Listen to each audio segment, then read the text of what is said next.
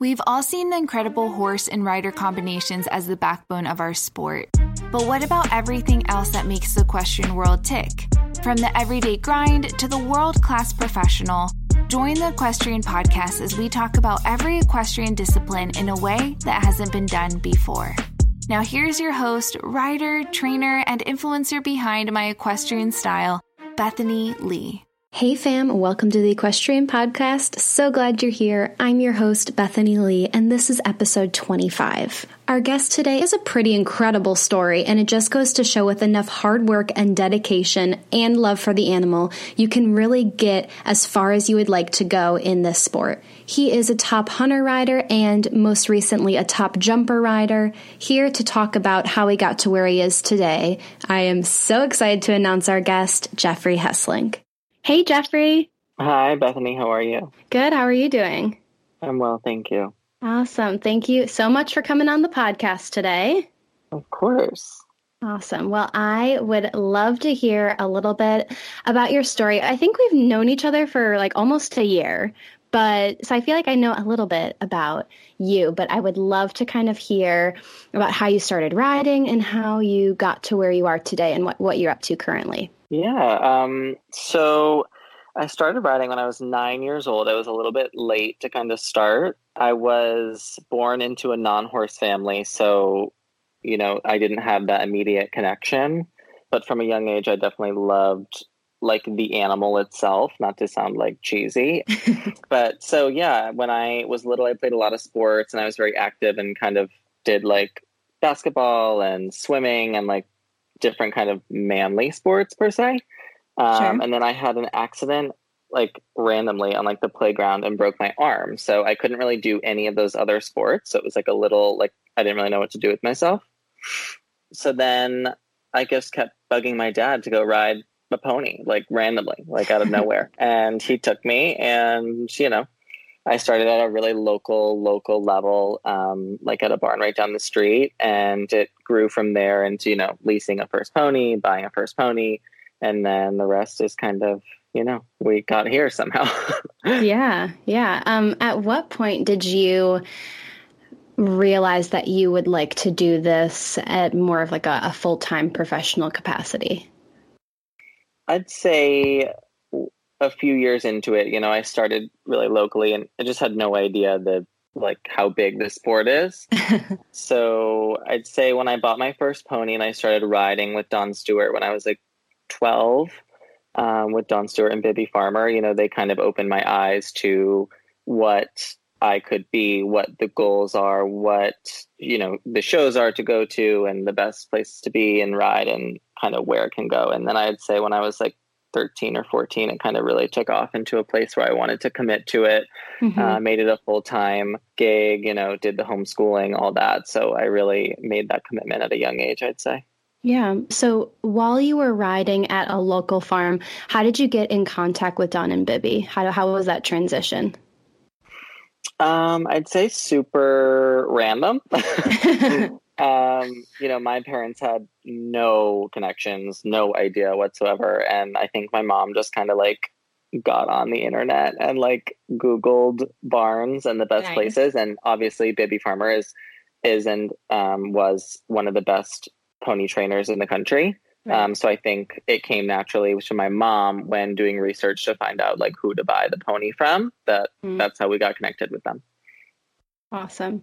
What did your, uh, especially coming from a, a non horsey family, I mean, there's there's such a a big time commitment, a financial commitment, and I mean, was this something that your parents were like gung ho about? They're like ready to have you like take this as far as you can take it, or, or what were there struggles like that along the way? How was that dynamic? Yeah, my parents were absolutely amazing. I mean, hands down, they had no idea what they were getting themselves into. And when I decided this is what I want to do, this is where I want my life to go, we are comfortable and have enough to get by. But my parents, in no regard, are you know wealthy enough to support me at probably the level that I wanted, and definitely the level you know of my peers surrounding me. But they did everything in their power, took out more money, loans, and always my mom was trying to get me catch rides and they were just great and doing everything they possibly could to get me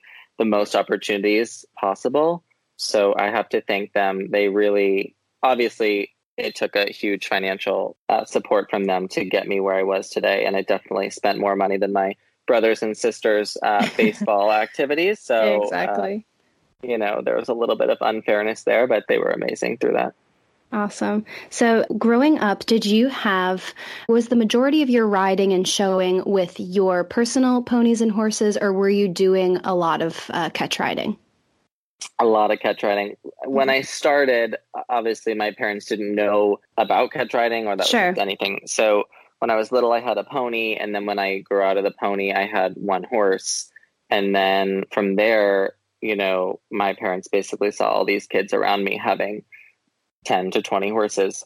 Sure. And um, that's just something that they couldn't do. So, um, them kind of working as hard as they could, talked to Don and said, like, how does this work? Like, mm-hmm. um, and, you know, he explained the working student position. So, from a young age, I was a working student and worked off everything, you know, to try to help my parents. And mm-hmm. that also, Don Stewart is one of the biggest barns and best catch riding barns, you know, to get those opportunities.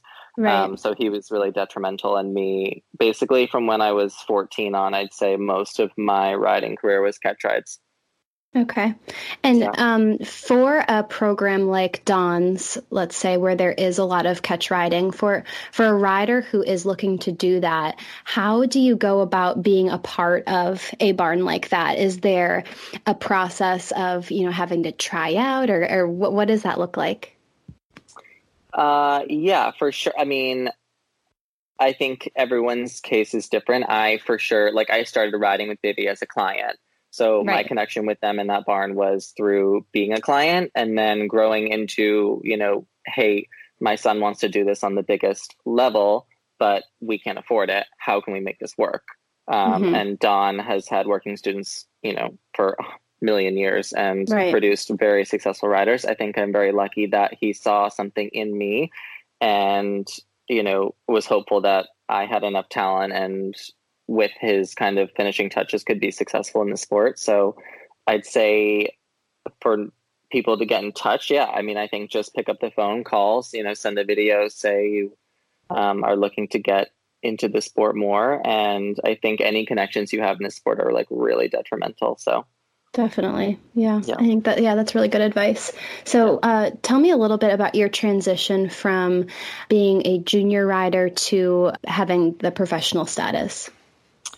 Um, okay. So I, I rode with Don for many years and then I actually trained with Andre Dignelli and Heritage Farm for a few years in my junior career and then also a few years after I aged out and I also worked with a bunch of people, um, Tim and Kelly Gogan, Ivan Rakowski, and then Heritage once again after I aged out. I was a little bit lost, didn't really know where I wanted to, you know, what I wanted to do, where I wanted to go, if I wanted to go to school. I think that's really hard for a lot of kids that want to do this. You know, boys don't have that option to ride NCAA. It's only girls only sport in college. I did get offered a full scholarship to go and ride IHSA, but I just found that really hard to wrap my head around because, you know, I was doing the sport at a high level and I just, for me, I couldn't like reconcile it with myself to take four years out of my life to basically, you know, go and study when I could use those four years to be in the sport and, and doing it and learning from like real people in the real industry. So I opted out of college and I continued to work you know, now getting paid, but basically doing the same jobs, um, sure. riding and showing. And then, yeah, Andre Dignelli was a super big influence of mine, getting me on my feet, kind of making me who I am today. And then once I sort of felt comfortable enough, I'd say, in the last two years with myself and my reputation and kind of my resume, I started branching out on my own and kind of doing my own thing, helping some bigger clients like Lindsay Maxwell. And, you know, now I have my own kind of business, which has been amazing. And we've had such great success starting off, which is really hard as a young professional. Definitely someone of my age, I think it's like a scary thing to do, but I'm like so thankful for all the support and, you know, we've gotten back in this industry. So Definitely. What was it like? Because uh, I, I, think when when we met, you were working with Lindsay. Um, how did you meet her, and how did you um, how did she kind of create a position for you? What did that look like? Yeah, again, it's kind of like a small world, you know, connections type thing. Sure. I would say I didn't know Lindsay at all until two years ago now, she actually tried my horse. I owned okay. uh, an investment horse that I did in the Derbies, and um, he was quite successful. So she tried him actually, and you know he wasn't for her. It didn't work out. But through that trial, we basically were became friends, and you know then we, we hung out and went to dinner a few times. And from there, her program was changing and evolving, and she, you know, Lindsay Maxwell Equestrian had really become something of its own. And so I just started helping her. Cool. Yeah, that's awesome. And then what did, what did your role look like uh, working with Lindsay? Riding and training, I'd say primarily. Awesome. And so now you are kind of adjusting even more. What what is your current work situation, and um, what are your what are your goals for it? Well, I'd say what has always been my goal is to be a professional rider. And I think that includes both in the hunter ring and the jumper ring. I have been fortunate enough this year to um, got some big jumper opportunities um, as well as the hunter opportunities always. Primarily, I'd say I've been known as a hunter rider in my career. And then mm-hmm. this year, I've really branched out into the jumper. So it's been great. Um, so my goal has been to be a rider and be successful in both rings.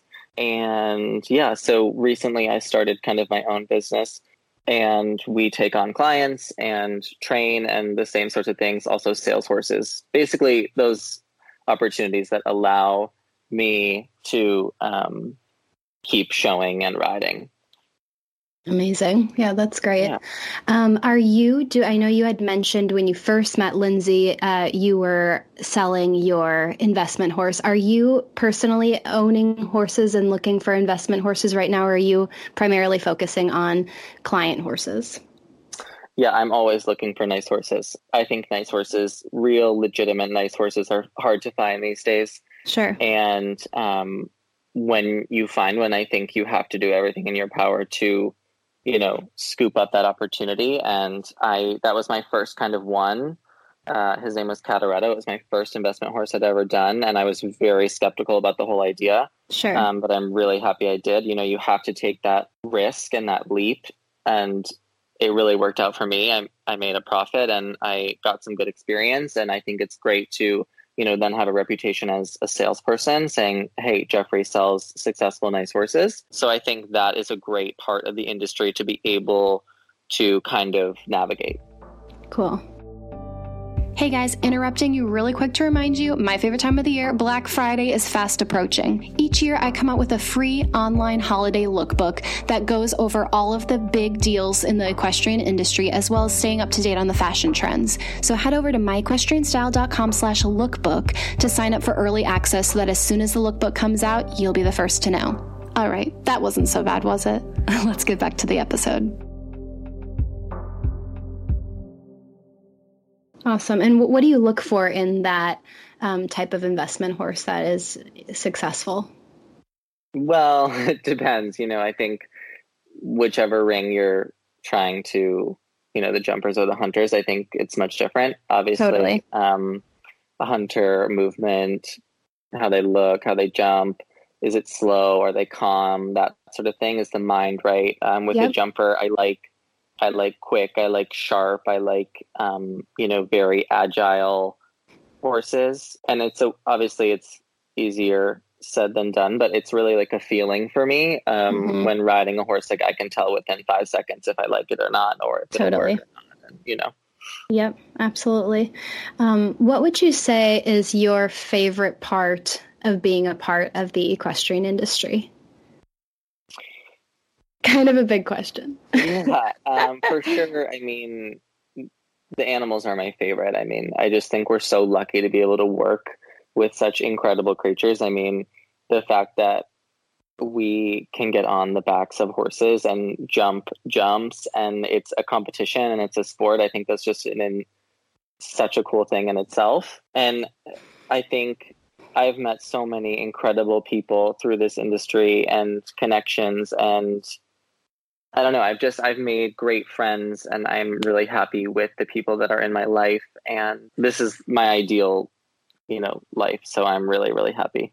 Yeah, that's amazing. Um, I that's always been you know the favorite part of mine as well is that it's such a passion of mine that it you know obviously there are long days and lots of travel and and there's there's aspects that are you know that are tough but overall it's such a passion and it's such a love that it a lot of time doesn't feel like work and that's always been the goal for me when finding exactly. a career so yeah. that's that's amazing that you've been able to find that as well um, yeah. and then on the flip side what would be what's what's an area of uh, the equestrian industry that you feel like um, kind of as a whole needs to maybe be more mindful of or maybe needs to improve upon hmm that's a hard question i mean I'm sure this has been said before, um, and I'm sure it's not the last time it'll be said, but I just wish there was a part of the sport that didn't solely involve money.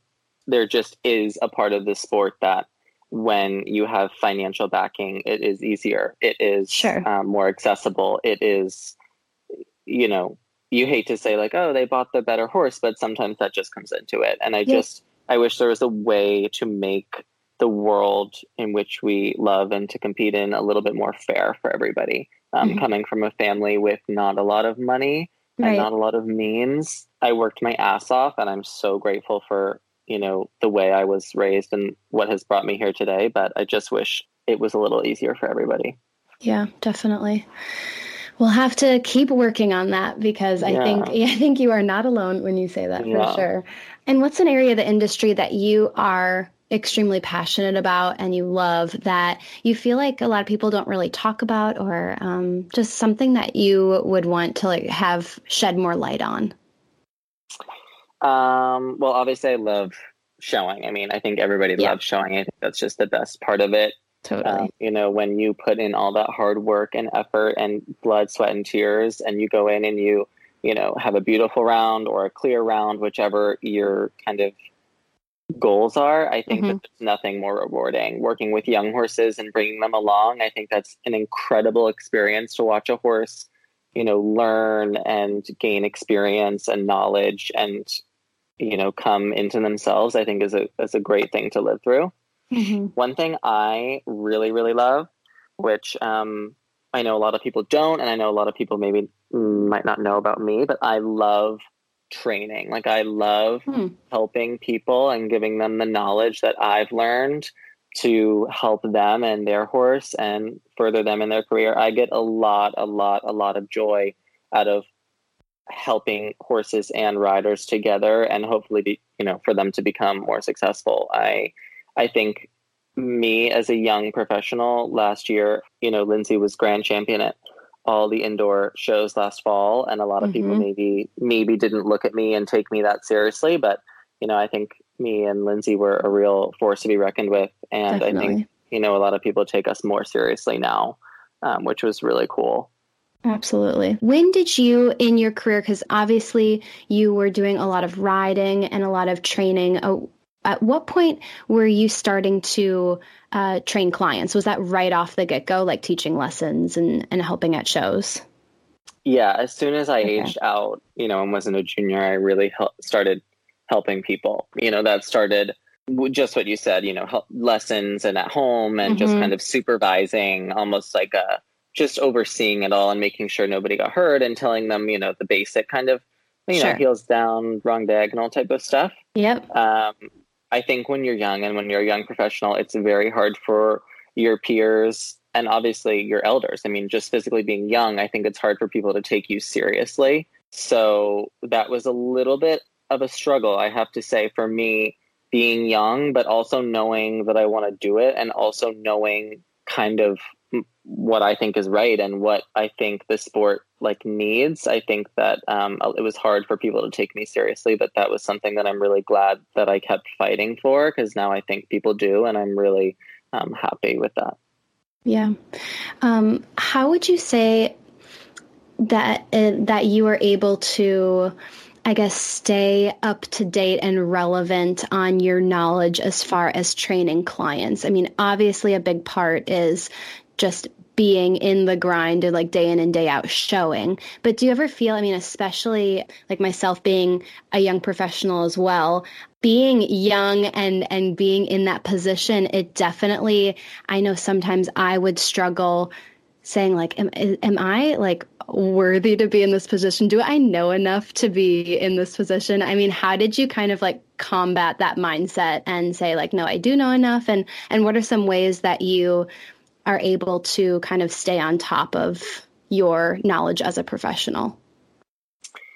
Yeah, I, that's definitely something I think everybody has to kind of, you know, remind themselves. Like, um, this sport is so, it has really taken off and it's like something of its own. It's always changing, it's always getting more modern, it's always, mm-hmm. um, you know, evolving. And I think that you have to change with the sport in order to be successful. Right. Um, I think a lot of people and wealthy people, especially, are always looking for the best and newest and you know most uh, successful thing. I think it might sound cliche, but really, I mean, being a sponge and soaking up, you know, the successful people around you, watching mm-hmm. them, you know, listening to them. Um, I know you work with Chris and Dave. They are one of the most successful hunter programs. I would love to sit and listen to you know, oh, how yeah. they plan their day and how they train their clients. I think you have to decide where you want to be successful. And if it's in both ranks, that's great, just like me. Um, mm-hmm. Um, but I think you have to really be diligent in not like, oh, we're just going to like do the jumpers. I think you have to really um, be able to be competitive and blend with the people that are being successful and not stand out as kind of an outlier. You know, people won't take you seriously that way. Definitely. Um, had you done a lot in the jumper ring as a junior? No, um, I didn't. I, you know, I had a few catch rides in the low juniors, medium juniors. I never jumped the high juniors. Um, I never did young riders. I never did Prix des States, which was sad for me because it wasn't one of my biggest goals. Yeah. Um, but again, just financially and people, just that opportunity did not arise for me.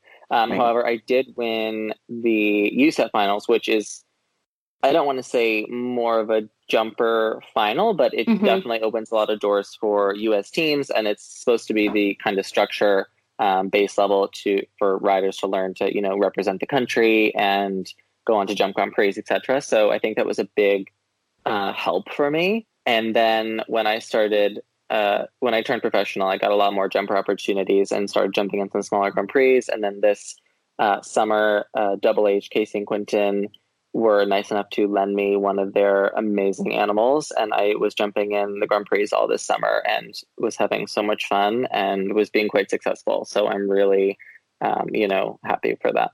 Awesome. I'm grateful. Yeah, absolutely. So tell me a little bit about because obviously you have had major success in both the hunter and the jumper rings. Tell me a little bit about your thought process in a successful round as you're entering each ring. Yeah, that's definitely hard. You know, I'm I'm a perfectionist and I have OCD and I'm very yep. like attentive to detail. So, you know, I, a lot of people get frustrated with the way I do things and the way I want things kind of done. But for hunters, as you know, it needs to be pristine. You know, the yeah. animal and the rider's turnout is number one. I mean, right. it doesn't take, you know, a lot of money to look beautiful and to present yourself well. So I think that's kind of number one for the hunter ring. I carry the same to the jump ring. I think, you know, just because you're not being judged by a person does not mean that you should let your look go. I think that that's sure. really important. That's the first thing people kind of see, you know, like, oh, you don't want to be looking uh, not the part. So mm-hmm. I think that's the most important thing. And then for the jumpers, you know, I've been taking it slow because I want to be successful. I had a little injury this year, which has kind of set me back. But I think learning to ride the jumpers is way more important than, you know, the ribbons and jumping clear. I think that when mm-hmm. you put the jumps up, it's more safety and how can you do this right and how can you do this correctly so that it's successful for a long period of time. Yeah, definitely. And I know you were telling me that you had been doing a little bit of work with Laura Kraut uh, with the jumpers. Are you still doing that, or can you tell me a little bit about that? Yeah, so I actually have known and kind of had a connection with Laura since I was young. She judged the year I won the USAT finals. Cool. So since that, she has followed my career a little bit. Um, mm-hmm. Um, and we've just always been quite friendly. And then when Lindsay wanted to get more into the jumpers, she started working with Laura. Um, and then we got reconnected. So I've definitely stayed in touch with her throughout my career. Awesome. That's great. And I think yeah. that's so cool of you to take the time and like like you were saying, take it slow and so that you are successful and not skip steps and and get proper, you know, training and instruction. And so I think that's exactly. very smart of you to do. Basics are very important. Yeah, absolutely. Awesome. Well, that is all I have for you. I um thank you so much for taking the time. I know you are a busy man, so thank you for taking the time to chat with me. And um, I know everyone always wants to know about Geoffrey Hesslink, so I'm glad we took the time to talk I'm a little so bit glad. about your story. Thank Amazing. you for having me. All right, that is all I have for you today. Thank you so much for tuning in. If you liked what you heard, please take a minute and write a review on iTunes. I would so appreciate it. It helps people like you find the podcast and it helps me get some killer guests. Thank you so much, and I will talk to you next week.